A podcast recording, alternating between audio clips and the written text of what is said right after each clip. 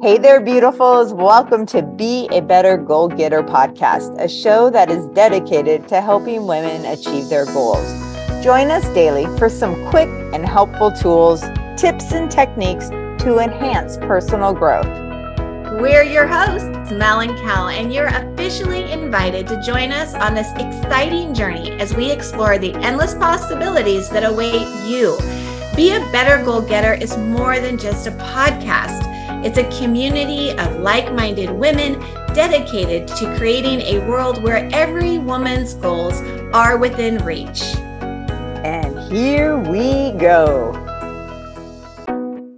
Hey there, beautifuls. Welcome to Faith Walk Wednesday on Be a Better Goal Getter. We are so happy you are here today. I know this is an area that a lot of people, we just need that few minutes of getting into something that brings you excitement, joy. And I know for Mel, this is like her faith walk is like big. And I love when she gets excited about this. So, Mel, I'm just going to let you just start talking away. Go, baby, go. Yes, I am a faith walk girl for sure. And for the past month back in August, because we're now in September, the pastor of our church was going deep into Galatians and specifically chapter 5, verse 13, which is all about the fruit of the Spirit, which for those who are familiar, this is a great refresher.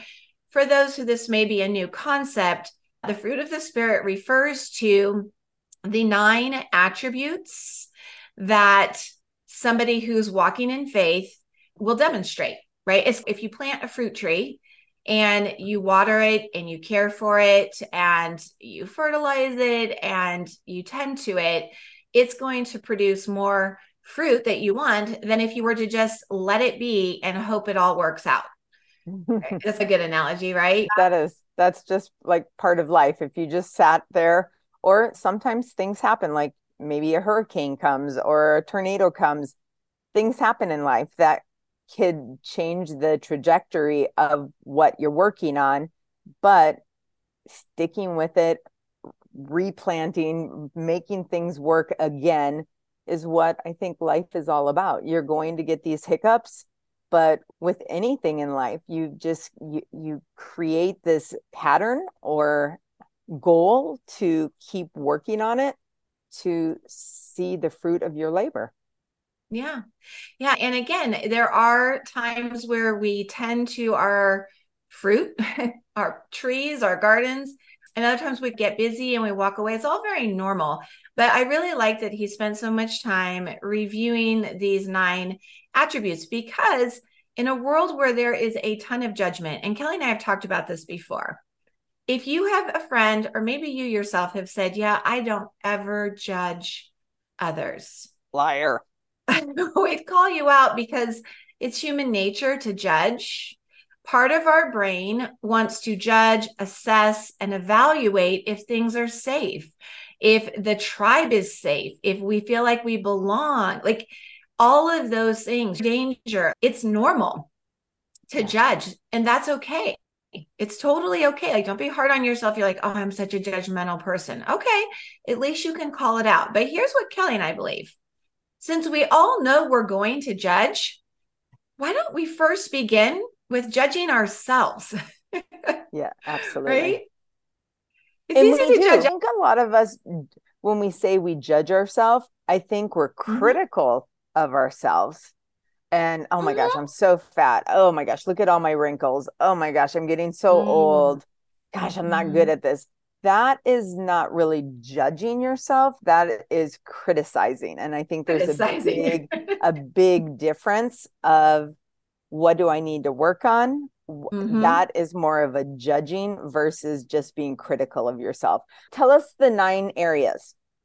Yes and and i just want to piggyback on what you just said what Kelly is talking about there with criticism, I think is a really important thing that, that you just mentioned there, Kel, because those you'll, you'll know when you're judging in a in a good and positive way because you're truly just assessing and you're just evaluating how am i doing in these areas of my life versus the example kelly gave which was criticism. So just be aware of it. So here are the nine love, joy, peace, patience, kindness, goodness, faithfulness, gentleness, and self control.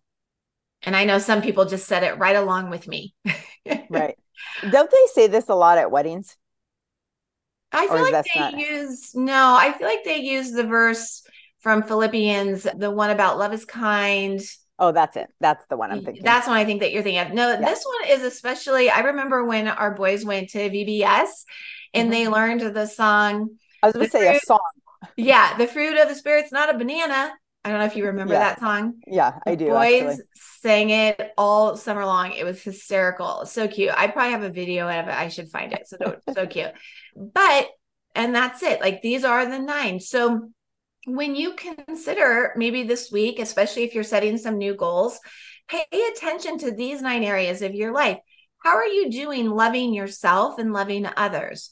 Are you finding joy in your life? And are you at peace even when things maybe don't feel so peaceful? How are your patience going? Think of that the next time you get behind the wheel in California for sure. You're saying you're hold on, wait. With the patience, I'm picturing school has just started in the first few weeks, and the patience level of these are all new kids for all yes. of these teachers that are like, oh my gosh, they're so squirrely, they won't stop talking. They have a million questions. Like that patience level is okay. Bring it down a little bit. You, you remember, you need to be kind to all these new little kiddos. They're brand spanking new in your class but you can already see teachers after school going, I'm exhausted. Oh my gosh, I have no patience. So that one just made me laugh. And it is, it's perfect for this time of the year. And the thing that Kelly and I have spoken about many times is to always remember we do not have, as individuals, the ability to change somebody else's behavior. We can give suggestions for maybe how these students may want to follow the rules. Um, but at the end of the day, all we can really control is our response to things. And right. so to t- be patient, even with yourself, to say, okay, it's going to take me time to realize I'm going to have to say the same thing a hundred times this week. That's just expected. That's how it rolls the beginning how of the year. Nothing wrong. Everything's okay. That's normal. Um, kindness is another one to be paying attention to because I feel like a lot of times we're so busy. Maybe we're not feeling when you assess and evaluate how's kindness going? Did somebody in your family upset you? Is somebody doing things the way you don't think they should? How are you showing up for that? Goodness. So often, like we're getting into those months where everybody's going to be giving more food and getting gifts for kids, which is beautiful. But that goodness can be happening right now.